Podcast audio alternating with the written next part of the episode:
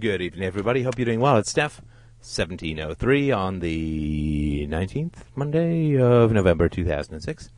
Now, uh, two two things have coincided which have produced this podcast, which I hope doesn't sound too much like a vanity podcast, but we shall see. A poster has posted, "Hey Steph, I was wondering if you would do a podcast on your experiences with your writing, entrepreneurship, and creating a free domain, a Freedomain Radio in regards to your feelings, obstacles, and struggle. Was it hard for you? Did you ever want to give up? What did you do to get through? How did you cope with the doubts? Did you have time, progress, anxiety, and what was the payoff like? I like how that's all in the past tense, like I've retired or something, but I certainly appreciate the sentiment.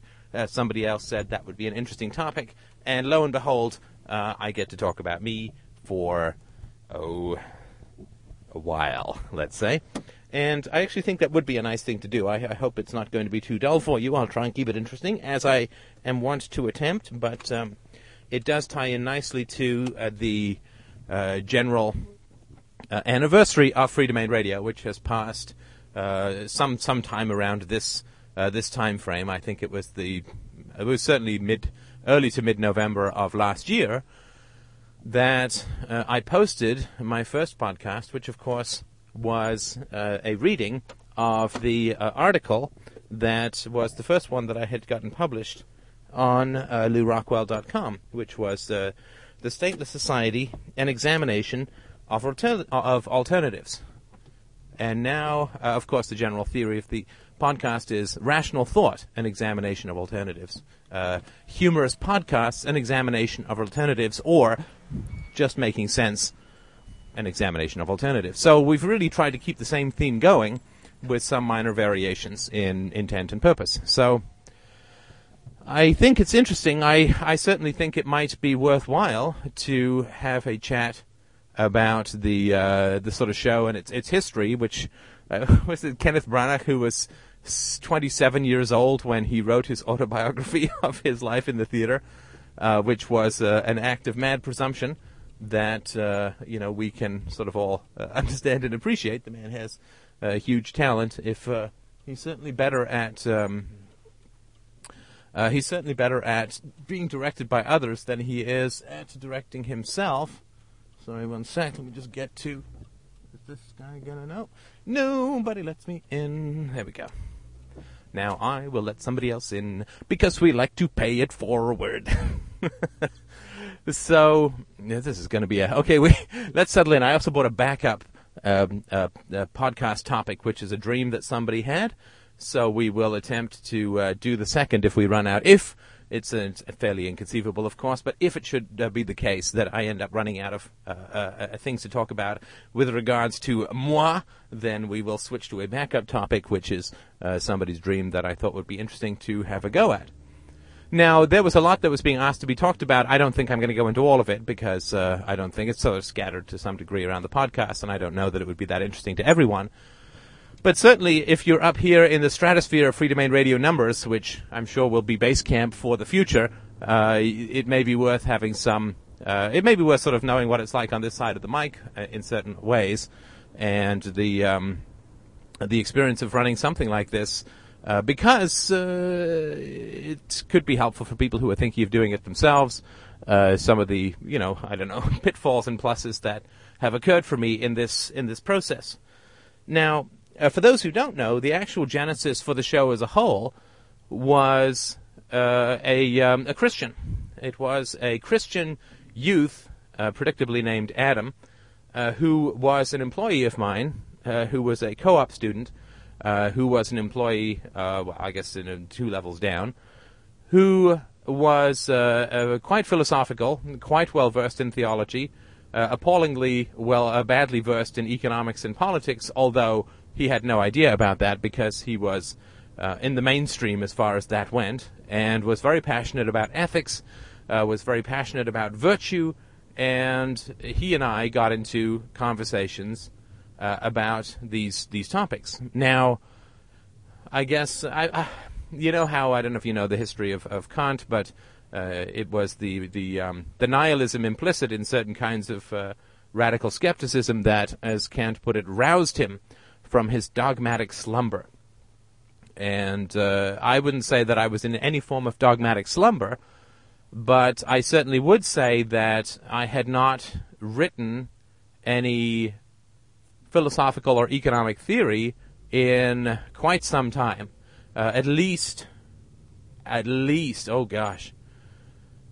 Well, I would say that the last major, no, it had been seven or eight years since I had written anything in the realm. I'd written some fiction. Uh, I'd, I'd, written actually quite a lot of fiction at this point, which I was gamely flogging throughout the universe.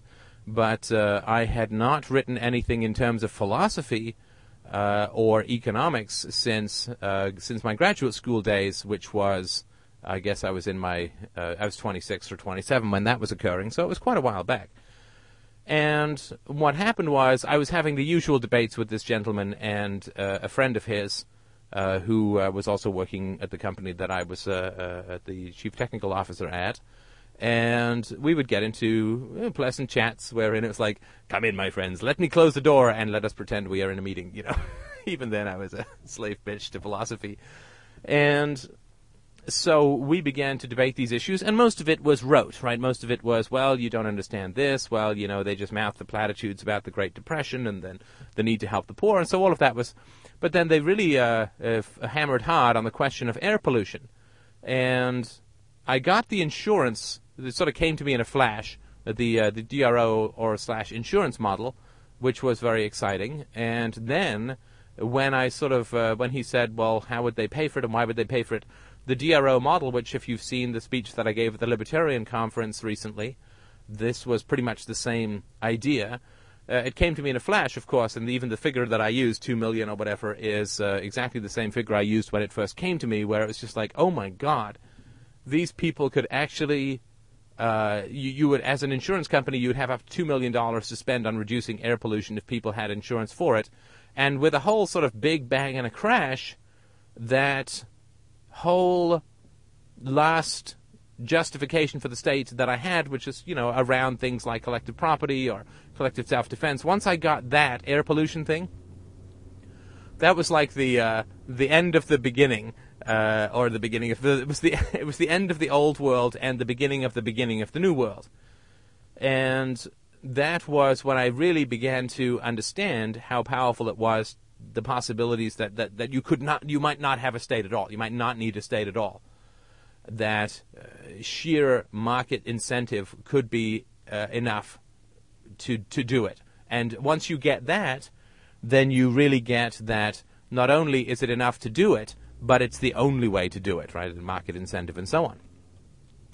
Now, the influences on me at the time, uh, I'd been listening to uh, the great Browne, uh, Brown with an E on the end of it, uh, for some time. Uh, I had been listening to other kinds of libertarian podcasts, some Mises stuff, and that was, uh, but that that was the real revolution for me. And what happened was, I began to write, and I didn't know where I was going to send it or anything like that. But again, began to write a series of articles about this issue and post it uh, on um, uh, post it on a blog.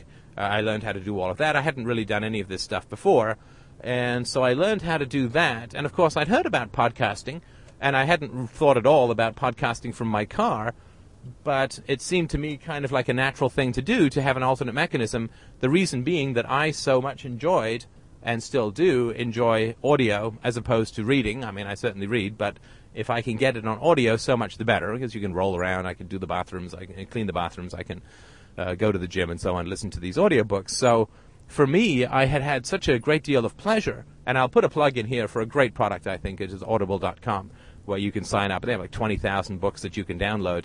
Um, actually, I take that back. That might interfere with uh, our time together. But no, really, it is uh, great stuff. And you can get some great stuff on economics. Mark Skousen's History of Economics, uh, Money Mischief by Friedman. Uh, you can get, I mean, the great classic Economics in One Lesson by Hazlitt. I mean, lots of really good stuff about that. There's a good history of philosophy uh, by Will Durant, who is an excellent writer um, and uh, a good psychologist as well. Um, but they have lots of great stuff, and there's some popular fiction and so on. And you just sort of sign up for a monthly. You can buy them sort of, but sign up for a monthly thing, and you get two books or more to download a month, which should be great. So I'd listened to audiobooks for quite some time, and the interesting thing that I sort of um, uh, noticed when uh, going back over The God of Atheists, which I wrote a number of years before I podcasted or even began these articles was that uh, this guy has a video blog. I think before the term was even invented, I had him doing his webcam speeches because it was a good way for me to uh, give some speeches without sounding speechifying. Um, that was all to come, as you well know. But I had uh, that as an idea, but I had never really uh, thought about it myself. And so I began to uh, look into podcasting and spent a ridiculous weekend trying to figure out XML feeds and and uh, hosting and uh, all this kind of stuff. And so I started off by hosting stuff on my wife's site, and uh, I started off just by reading the articles. And it was interesting. I didn't find it particularly thrilling to read my own articles. But at the end of one of the articles that I wrote, I just sort of went off book, right? I mean, otherwise, it was just like, "Hi, it's me. Uh, here's the article." But then I went a little bit off book just to sort of see what it was like. And interestingly enough, interestingly for me, I don't know if it's interesting to other people, but hey, this is an optional relationship, so you can hit the pause whenever you feel like it, and move on to another Freedomain Radio podcast. That that's what you were thinking, right? I think it was. Um, I had also, uh, for reasons that I know not, I had uh, practiced podcasting in my car without any equipment whatsoever for uh, you know off and on for uh, and and more on than off. I don't sound like screaming at myself in the car every day, but I had been podcasting without any equipment, just sort of practicing speeches for some reason. And I, I just you know I thought maybe I would end up joining the Libertarian Party, running for politics. I mean, at this point, I was still. Um, not exactly a minarchist, but definitely somebody who believed that the state was possible and valuable. You could work within it to minimize it, and so on. And so after I was in contact with the Libertarians uh, Party, I you know practiced doing some political speeches in my car. I had a very stirring one about you know if you want to know who's responsible for the deficit, uh, you need to look in the mirror, and you know all these kinds of things, which I would ne- not necessarily subscribe to now. But I did a fair amount of that kind of speechifying because I've never been uh, much of a public speaker. I, I, mean, I don't mean I've never.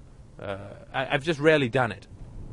I've done it to some degree in my career, uh, you know, sales presentations to a dozen people or whatever, or maybe a, a few less uh, for the most part. I've done some training, you know, in software and stuff like that, but I've never really been the go-to guy for public speaking. You know, people don't uh, they don't of hey, we need public speaking. Although I shouldn't say actually, people have sort of enjoyed what I've done in the past, and I've had some opportunities, and I've presented at some conferences, but I've never been like you know, well, we have to get that guy here for public speaking. So it was never something that I really thought I um, I would get into, and uh, the reason partly uh, the reason for it partly was that I had this habit of preparing myself, and and I know that's shocking. In fact, you might need to take a moment to pick yourself, peel yourself back up the floor, man, shake it off. Um, but I would over prepare, and when you over prepare, it's like overinflating your tires. They you know, just burst the, the, the pleasure right out of it, and it becomes sort of rote, right? The sort of brain surfing that goes on for me in Freedomain Radio is an enormous and exciting challenge. Other than writing a large novel, it's the it's the hardest thing that I've ever done in my life, and that's what makes it fun for me, right? That's what makes it exciting for me. And I guess some of that immediacy uh, rubs off uh, in order to uh, make it pleasurable for other people. And I think the pleasure that I take in the podcasting is something that uh, is one of the reasons that people kind of kind of get it across, can kind of get that, that pleasure, and it becomes pleasurable for, for them or for you as well. Now, what happened then was that when I went on bo- off book, I kind of decided that uh, that would be uh, that would be an interesting thing uh, to try. So I didn't ever. I, I don't think I tried doing any off the book podcasts at home. I'm pretty sure I didn't. But I had all this time in a drive, right? And I'd listen to all these podcasts. I'd practice doing some political speeches on my own in the car. And so I thought, well, why not give it a try? And I did that, and I sort of enjoyed it, and it came very easily to me. Um, I, I, sort of never, I haven't really gone back to listen to re- the really early podcasts, but uh, I'm sure that you know they're not bad, right? I'm sure that they're fine. I know that I've gotten better as I've gone along, but you know, it's not. I don't think that that's the end of the world and an embarrassment to to the show. And of course, people do sort of continue to plug along, and I do get. I mean, I get some drop off rate between the early, earlier to later podcasts, but uh, people as a whole do sort of uh, hang out and continue the conversation, which I'm obviously pleased about. there were some things that I absolutely had to deal with in an emotional way or personally before I was able to podcast. And it's not easy to and I'm sorry, I'm sorry to pause. I'm just sort of trying to mull something over in my mind because I've had artistic stuff out there do well and do badly, mostly do badly, uh, novels and, and poems and so on. I've had artistic stuff out there, and that's that's tough. But there's something quite different about philosophy. See, art is, is vanity in a lot of ways, and that doesn't mean that it's bad, and it doesn't mean that there's not philosophy in it, and so on. But when someone doesn't like a book that you've written, uh, they don't like your writing, or they don't like your choice of topics, or they don't like your characterization, or whatever, right? But although there is a moral message buried in the art, it's not exactly the same as a podcast on philosophy. The stakes are enormously higher in a podcast on philosophy than they are in a novel, right? So if I read a bit of a novel, and Christina's just working on this, so we'll post it the next day or two. If I if I record uh, some part of a novel and people say, well, I don't like it or they're indifferent to it and so on, it's just, well, it's just artistic stuff they don't like and it's kind of personal, right? It's like it's about me uh, to some degree. But philosophy is quite a bit different. Philosophy is not, um, maybe vanity is the wrong word to use, but when somebody doesn't like philosophy, your, your philosophical propositions, it's not personal because you can't prove that a, a, piece of art is a good piece of art or a bad piece of art. There's no syllogism. You can't force anyone, uh, you know, in, in, a sort of logical manner. You you say you have to to be a good person. You have to like this piece of art. Well, you can't ever do that. There's a lot of uh, pseudo subjectivity. We won't get into the degree and depth. And of course, there is a relationship between the art somebody is passionate about and who they are as a moral and and uh, the rational human being. But we won't get into that. It's certainly less syllogistic than than philosophy is. So if somebody doesn't like a piece of art that I've done, it's uh, it's a little bit more personal and it, it sort of pricks the vanity a little bit more. But if somebody doesn't like a philosophical argument, then you can saddle up and respond in a way that as an artist you just can't, right? Like you don't call up an art critic and say, "Well, what do you mean you didn't like my play? Uh, are you crazy? Check out this, check out that." You don't get this, this is kind of quality dialogue you don't get anywhere anywhere else, right? Because that's just kind of would be a kind of a strange thing to do. And so you can't really respond to critics of art, but you sure as heck can respond to critics uh, critiques of your philosophy because it's not my philosophy. I'm certainly not trying to get people to believe in anything that I say. I'm just trying to get us to join together in a conversation about rationality and to sort of feel my way to some truths that I have a good uh, sort of uh, faculty for putting or facility for putting together. So if somebody says the argument for morality is incorrect, then that's a whole lot different from them saying, I didn't find your characters convincing in your novel, right? Or whatever, right? So it's a lot less personal in the realm of philosophy, and I kind of like that. I kind of like that because I have a high opinion of the art that I'm able to produce, which is not shared by as many people as I would like, at least certainly not outside the the, uh, the conversations or the listeners here. But of course, you can't argue uh, anyone into liking your novel. But if there is a problem with a, if somebody says there's a, a logical problem with your philosophy, then or the philosophy that you espouse, then you can have uh, you can dig into it with them, and you can have a response, and and you know, may the most logical uh, syllogism win. So when I began to go sort of off book and realized that I had a fairly good ability to feel my way through uh, debates, then I had to have the ego strength, the self esteem, if you will, to separate myself from my arguments. And that's not rendered any easier by the fact that so many people attack you personally when they don't like the argument that you're putting forward. And the reason that they do that is that they themselves don't have the ego strength to separate an argument that opposes the way they live from an attack upon them personally, right? So if I say, you know, uh, I don't know, uh, the, the the state is bad and here's why, and then people get really huffy and offended, they feel and they attack me back sort of personally. Uh, you know, calling me stupid or in one, and however they do it, right? Like you always get this, and you get this all the way from you jerk, you idiot, to I'm afraid that it was a noble effort that you made. Uh, you know, it was a good and kind effort, and I, I'm trying to be gentle with you because I know that you're an eager uh, amateur, but uh, uh, I'm afraid that you didn't quite achieve what you wanted to achieve. Blah blah blah blah blah. Right? So there's that. There's the uh, fu that comes with the fist, and then there's the fu that comes with the caress, and it runs everywhere in between. And people respond like that because they themselves, it, it, they sort of at the gut level, they feel that I'm attacking them, right? Because as soon as you stop focusing on rationality, you threaten the hold of the false self, which is decidedly anti-empirical, uh, over the personality, and you're giving fuel to the true self. So the false self experiences that as aggression, and then it responds in kind. The false self takes uh, the truth personally, and therefore it attempts to attack back, and it attempts to provoke my false self weakness. Right, weakness and a lack of self-esteem uh, generally almost always come from the false self, and are maintained through the false self. So you have to. Uh, it's kind of like a ninja thing. At least I find it to be the case and you have to sort of will this matrix move where you slow everything down and examine it critically because you know I'm as sensitive as the next guy when it comes to criticism, and so I had to have the strength to be able to separate and to understand the criticisms that people have brought to bear on my propositions and understand that you know if they prove me wrong uh, logically fantastic. I, I can't do anything but thank them and i think that's wonderful. And so recognizing that it's only important to be wed to the process and recognizing that you know when somebody attacks you on a personal level it's more shame on them than shame on you. But that takes a fair amount of will. And the reason for that is not because i'm sort of innately insecure.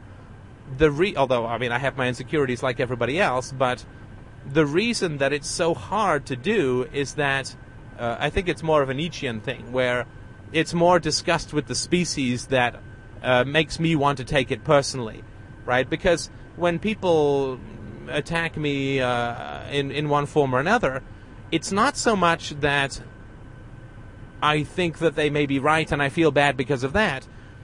I think what happens for me unconsciously is I have sort of one of two choices.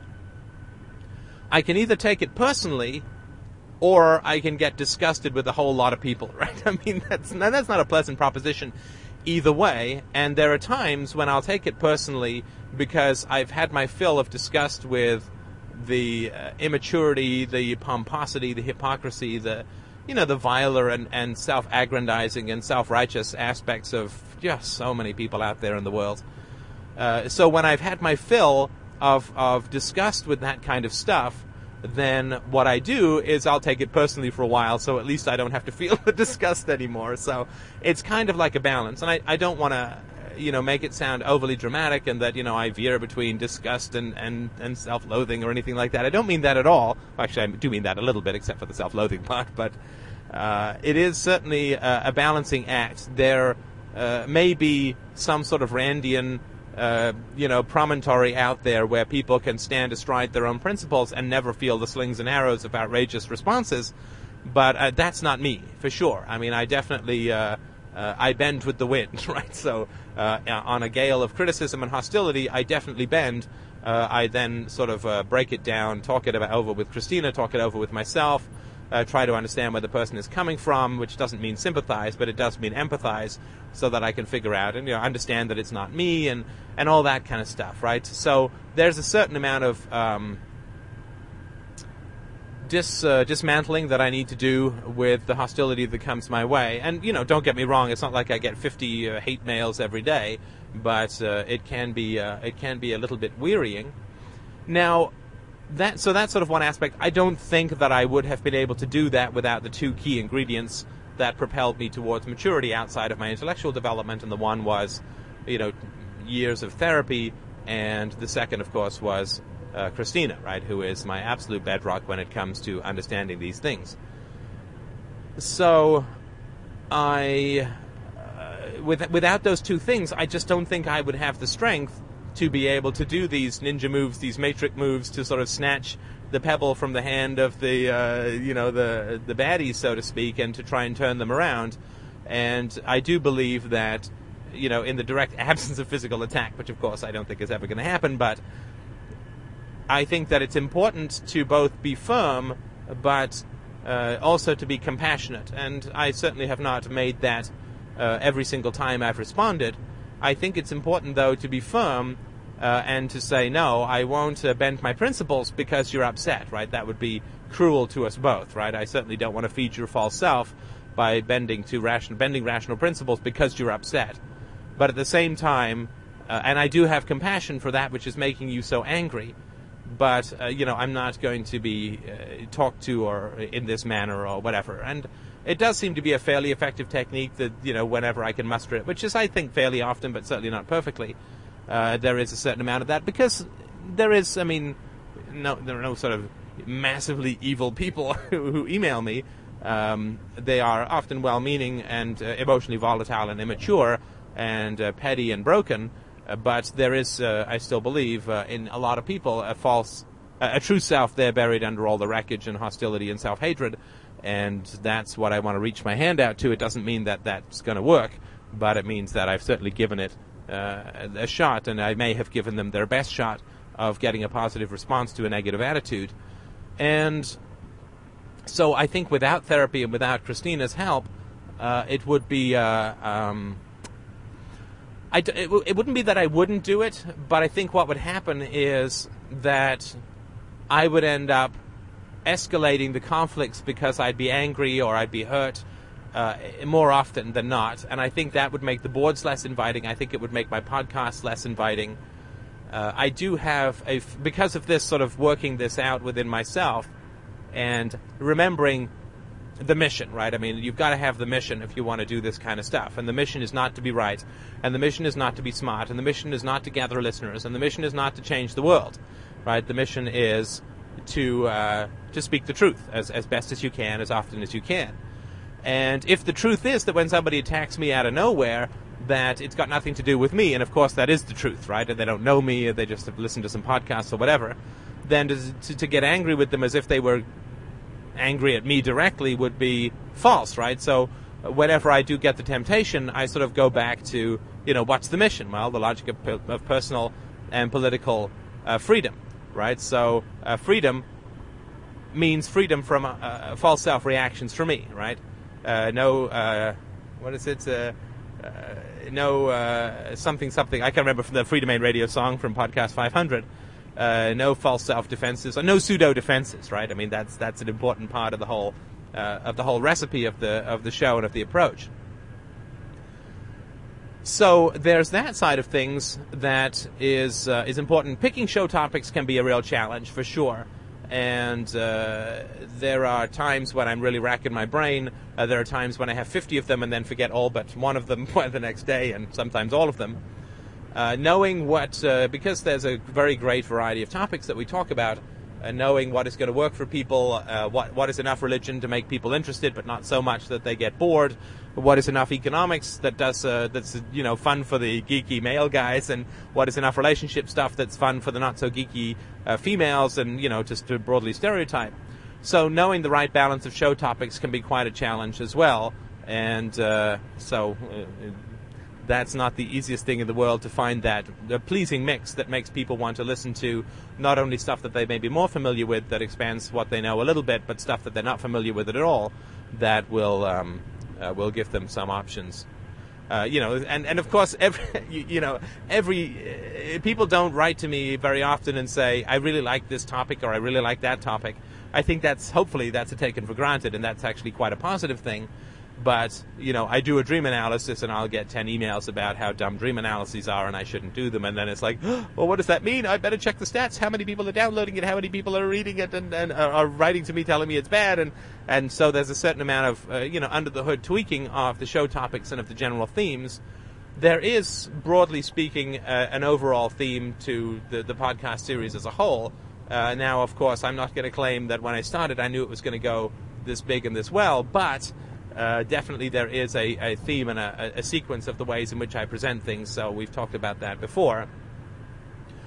That uh, there's a seesaw between the instance and the abstract, and they always have to be sort of insequential with reference to each other, and that I will make the case with that which is further away from you before making the case with that which, with that which is closer to you. So we talked about the state and and the government before we talked about uh, the family. We talked about uh, sorry, the state and religion. We talked about Christianity and its effects on children before we talked about the irrational effects upon you.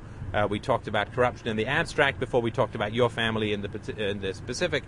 We talked about your family in the specific before we talked about you in the personal, and so I generally tried to sort of, you know, look over here, some fun knowledge that's abstract and not too dangerous. And then once you're interested and intrigued and listening on a regular basis, then you know the the sucker punch of it's all about you uh, it comes in in hopefully a way that doesn't land too unpleasantly, or at least lands in a way that has some context. So uh, I definitely try not to, you know, rip the grenade of self knowledge and jam it up your butt, so to speak.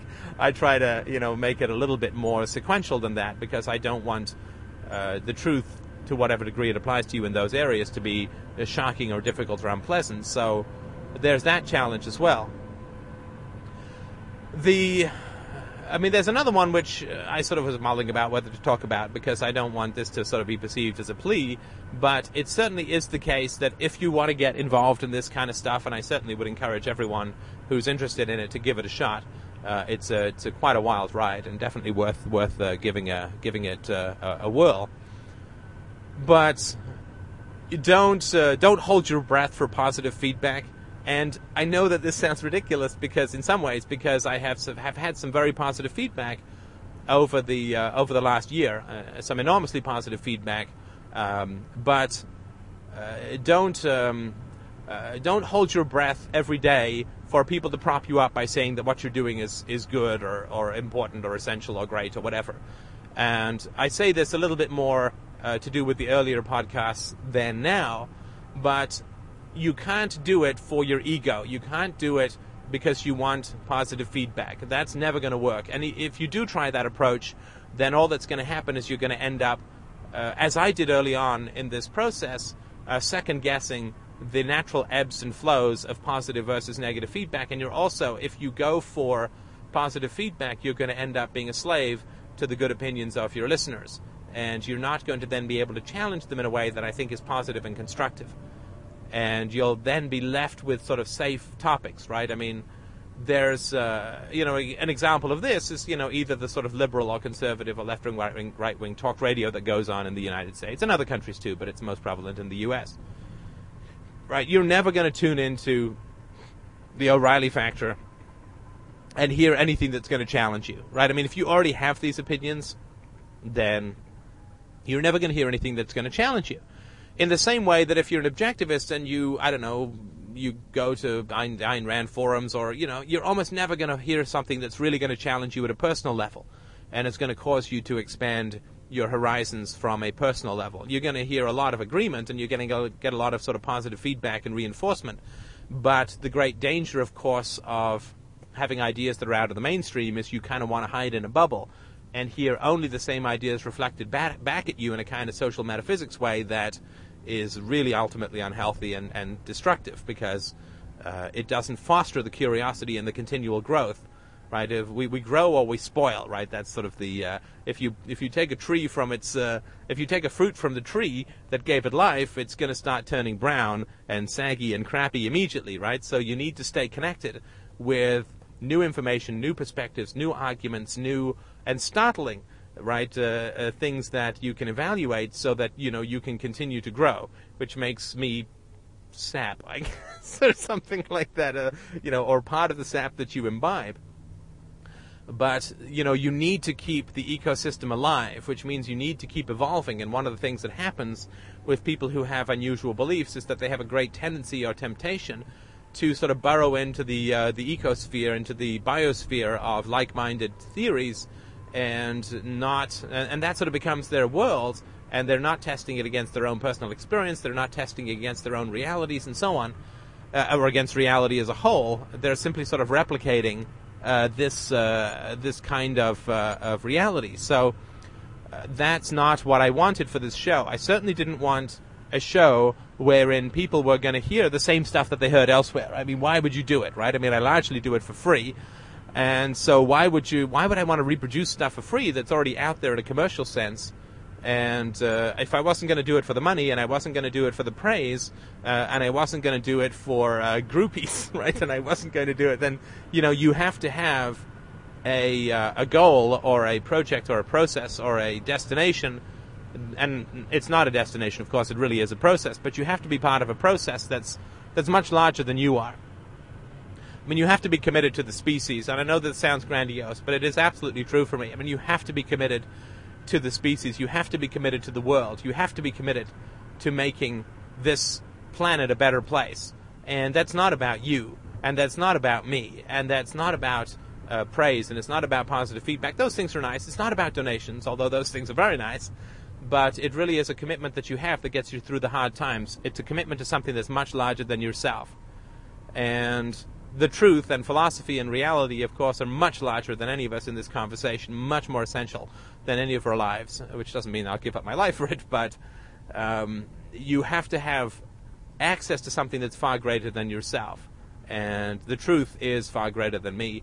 Uh, I am but a tiny fragment straining to, to achieve a whole. And you have to have that so that when you get those days which are tough, and those days which are down, and those days, days where you feel like uh, nobody understands, nobody's listening, nobody cares, nobody is positive, uh, nobody's donated in a week or whatever, right? When you have those days where you, you, at least I get prey to the resentments of like, you know, oh, well, it's not really that important to people if they're not willing to donate, or it's not really that important to people if we haven't had any new members of the board for, you know, a couple of days, or, you know, uh, if uh, after when there was in August, when there was a considerable dip in uh, the growth of the show, uh, which now has been more than recovered from. But uh, you know, then there's that. Oh, okay. Well, I guess I've reached a couple of hundred people who are interested in this, and that's it. We're not going to grow any further. And then it's like the idea of spending uh, a Saturday gathering emails and sending off invites to people to come and listen to the show uh, feels sort of futile and so there's a lot of uh, uh, of those days, and that's true of anybody who's got any kind of endeavor. It's the same thing in business, but I think it's even more true when you're kind of putting raw soul, intelligence, and and uh, uh, logic and insights out and to sort of try and change people's worlds.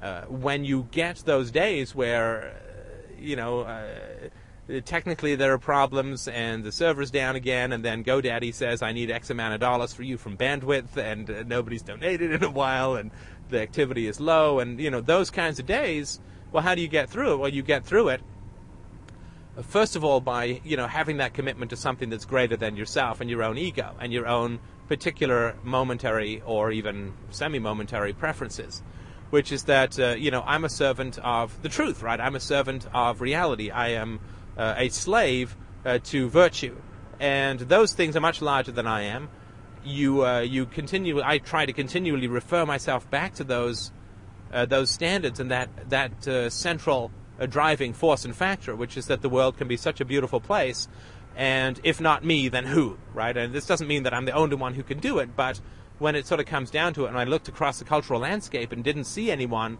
who was able to do this kind of stuff and was doing it, then it's sort of like you know who me, right? It's like, but if not if not you, then who, right? I mean, if if if if it's not going to be you who's going to live a free and rational life and not listen to the nonsense about family and not listen to the nonsense about the state and, and the church and, and, and you know the social norms that are out there which are all crazy. If not you, then then who? Who's going to do it, right? And I sort of felt the same thing myself, right? Which is that it's a reluctant spotlight that sort of falls on you. At least it was for me it was sort of a reluctant spotlight. It's like, gee, you know, I kind of wish there was somebody else who was doing this so I could sit back and just absorb it, right? But of course, I didn't pay uh, anything to uh, Harry Browne other than ordering a book of his for his shows, and that was the thing that conditioned me early on about not charging overtly for the podcast but asking for donations. That I received an enormous amount of benefit from the Mises Institute, from uh, from from Harry Browne, and none of whom charged me for the podcast. And of course, if they had charged me for the podcast, and I know this sounds ridiculous coming from a capitalist, but if Harry Browne had said, you know, it's a, it's a buck a podcast, it would have cheapened it for me. I mean, it would have cheapened it for me. And I fight this battle five times a week, right? About podcast free, podcast charge for advertisers, no advertisers, and I've stuck to the straight and narrow of having non-commercial podcasts without charging people for downloading them, and of course that's also partly because I want uh, I want young people who don't have a lot of money to uh, to get into it, right? Because I had this guy email me recently, and it was rather plaintive, right? And he said, you know, I. Uh, I, I, you know, I don't know that I can pay you 260 bucks for your podcasts, right? Uh, that's a lot of money. Uh, and I said, uh, well, I appreciate the sentiment and I appreciate the forethought, but, you know, download and consume the podcasts as if they were free. As if you found $5,000 in a bag in the woods that was old and obviously not owned by anyone. Enjoy it and spend it. And then as you go forward, as you find value, then pay me for it.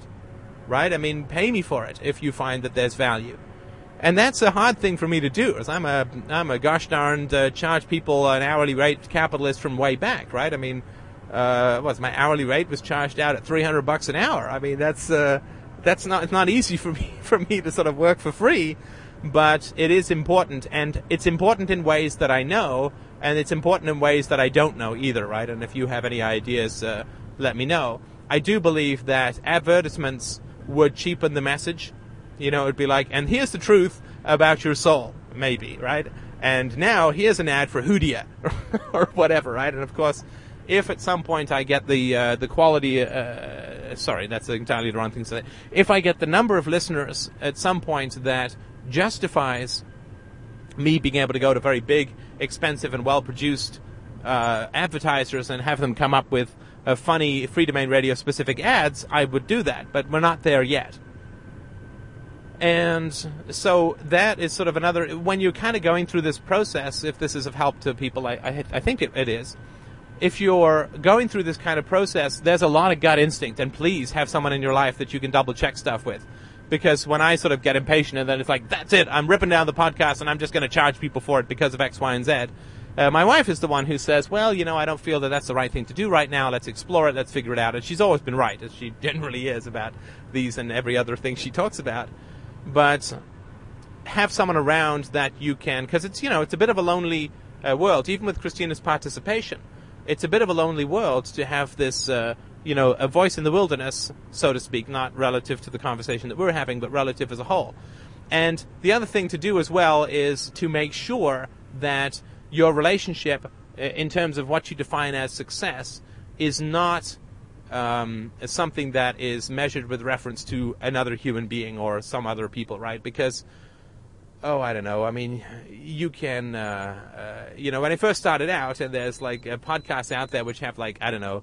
40 or 50,000 subscribers and they're, you know, about a guy bitching about life to his girlfriend and, you know, all this sort of stuff. And, and uh, you know there's another one uh, that's just uh, uh you know it seems to be pretty crass jokes. There's porn ones. These all have like great subscriber bases. And when i was sort of starting out and the subscriptions are certainly coming up which i appreciate as well but when i was starting out what i'd sort of compare myself with these people and go oh man you know like i'm pretty insignificant relative to all of that sort of stuff. And that's just in the podcast world. God forbid that you start to compare yourself with I don't know, uh, Al Franken, who's got a radio show, or uh, or Rush Limbaugh, or or uh, Howard Stern, or, or these sorts of people, and then you go like, oh man, I podcasting from my car for like uh, you know fifty bucks a week, you know, and I'm reaching three people, you know, you get that kind of stuff. At least that was for me early on, and this I was getting nothing for it for the first six or six or seven months. But all of that kind of stuff is uh, you can't compare yourself to to those kinds of uh, stimuli, if that sort of makes any sense, because you simply drive yourself nuts. And it will be a, a form of self humiliation, right? So uh, that's something that's important to understand. Um, and uh, you, you, you have to compare yourself again. You know, what is it that I'm trying to do? What is my goal? What is my purpose with this sort of stuff? Uh, it's not to fill, fill up my drive, although I'm sure at certain podcasts it's felt like that. Uh, it really is to uh, to work every muscle that I have in my head to communicate the truth as best as I am able in as positive and pleasant and, and enjoyable a manner as possible. Because the truth is not a sentence that you, well, he speaks in a monotone, but you know what he's got to say is important. So I guess I'll sit there and listen to the guy. And man, I wish he'd put some inflection into his voice or whatever. Um, so you don't want to compare yourself to other people who are successful in a corrupt culture. And that has been a very hard thing. Uh, you know, we are, you know, we, we, we few, we happy few, we are out here on the perimeter where there are no stars. Like we are out here right on the edge of knowledge. We are right on the absolute bleeding edge evolution of human thought. And so the last thing that I'll sort of say, and I could go on sort of day and night about this, but I don't want to, you know, necessarily test everyone's patience. Uh, but the last thing that I'll say is, you know, don't look, don't look ahead to anyone to help you, right? Don't look ahead for someone to help you. Don't look for a mentor. Uh, don't look for uh, somebody who's going to reach down and give you a hand up. Don't don't wait for that email that comes in from somebody who runs a um, uh, a radio show or somebody who runs something on uh, satellite radio or whatever, uh, who says, uh, "My God, I've listened to your stuff. I'm going to make you a star, son." Uh, and don't, uh, you know, publish your blog, publish your thoughts. Don't wait for the publisher to phone you up and say, "I really want the Freedomain Radio book," or "I really want the show book that you can write, and we'll do this and we'll do that. We'll have this publicity campaign. We'll make it all happen, and all right, because uh, that's not going to happen. There's nobody who's out there. This is a conclusion I've come to more recently, which I'd sort of like to share for those who are interested in pursuing this. And this occurs as well. All of this in terms of conversation as well as podcasting, right? And podcasting is one way of doing it. Conversations, and a very powerful and important way of doing it as well. But um, nobody is going to bungee down from somewhere higher up and help us up because there is nobody higher up. There is nobody higher up. There is nobody further along that I have ever heard of from where we are as as a community and the exploration and conversation that we're having. We're inventing logic, we're inventing ethics in a way that I've never seen done before. We are doing all of that. Uh, we are out here on the perimeter and we are beating back the jungle, right? And when you're beating back the jungle, for them to say, Jesus, I can't believe we we still found no roads, right? in the deepest, darkest jungle, beating your way away, uh, and you're far away from anything uh, civilized, uh, and you keep, you know, I would keep grumbling to myself, it's like, man, you know, I keep, I'm not hacking my way through to a clearing where there's a house and a McDonald's so I can get something to eat. And nobody's, you know, building a bridge towards me, and nobody's, uh, you know, hacking the way to the jungle before me, no helicopters coming down to pick me up and help me along. And it took a long time for me to kind of get why, sort of understand why, that, uh, you know, we are at the forefront. It's like the first mammal saying, my God, I can't believe that there aren't any other mammals out here that I can hang with. Well, of course not. You're the first mammal, right? So I think that uh, after, you know, spending 40, you know, 30 odd years, 25 odd years reviewing uh, freedom literature and all this kind of stuff, I think that it's important to understand that you know, we really are out here on the perimeter. We really are beating back the jungle.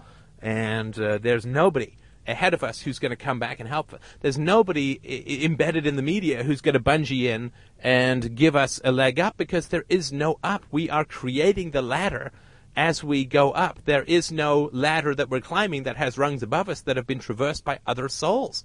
We are unprecedented in a very fundamental way the conversation that we're having about the universality of logic and ethics without God and ethics without violating the is-ought dichotomy and so on, there is nobody ahead of us. Right? There is nobody ahead of us. We are sailing out not to find a new land populated by others, but to find a new world and populate it.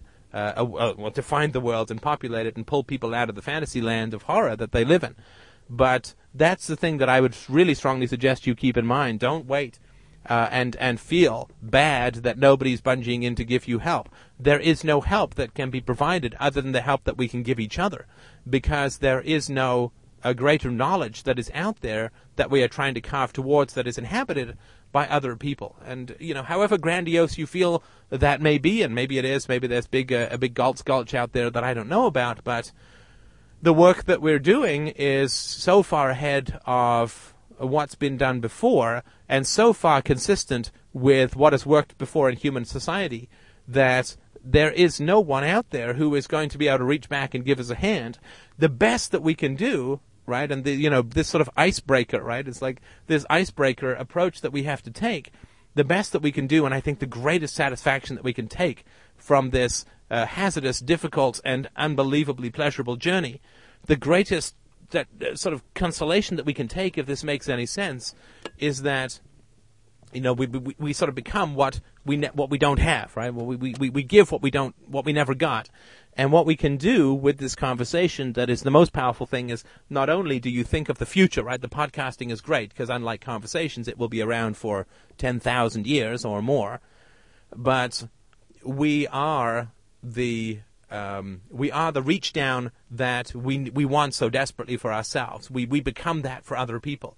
We become the ahead of them that reaches back and helps them up, even though we're so far on the frontier that nobody can help us up. We can become that for other people, and I think that as you look at the growth of Freedomain Radio over the past month or two, which has been uh, quite stellar, uh, I I think that we are becoming that for people and that is only going to gain momentum as we move forward, and that's something that moves me enormously. And thank you so much, everyone, for uh, for joining in in that conversation. That is a uh, a beautiful thing, and I know that you get uh, great value out of it. But I just wanted to salute you because it is wonderful to me and to Christina that we uh, are not alone in this uh, conversation and in this journey. That we have a uh, a a stalwart tribe uh, with us as we move forward, and that uh, it certainly means the world to me, and I can tell you that it means the world to Christina that we are all now, those of us out here on the perimeter, that uh, we have very few lights to guide us, and we have hails and arrows of outrageous others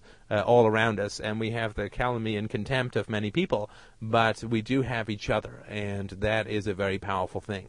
And it is in the conversation that the species moves forward and it is in the depths of the reasoning that we are putting out there that the world can be healed.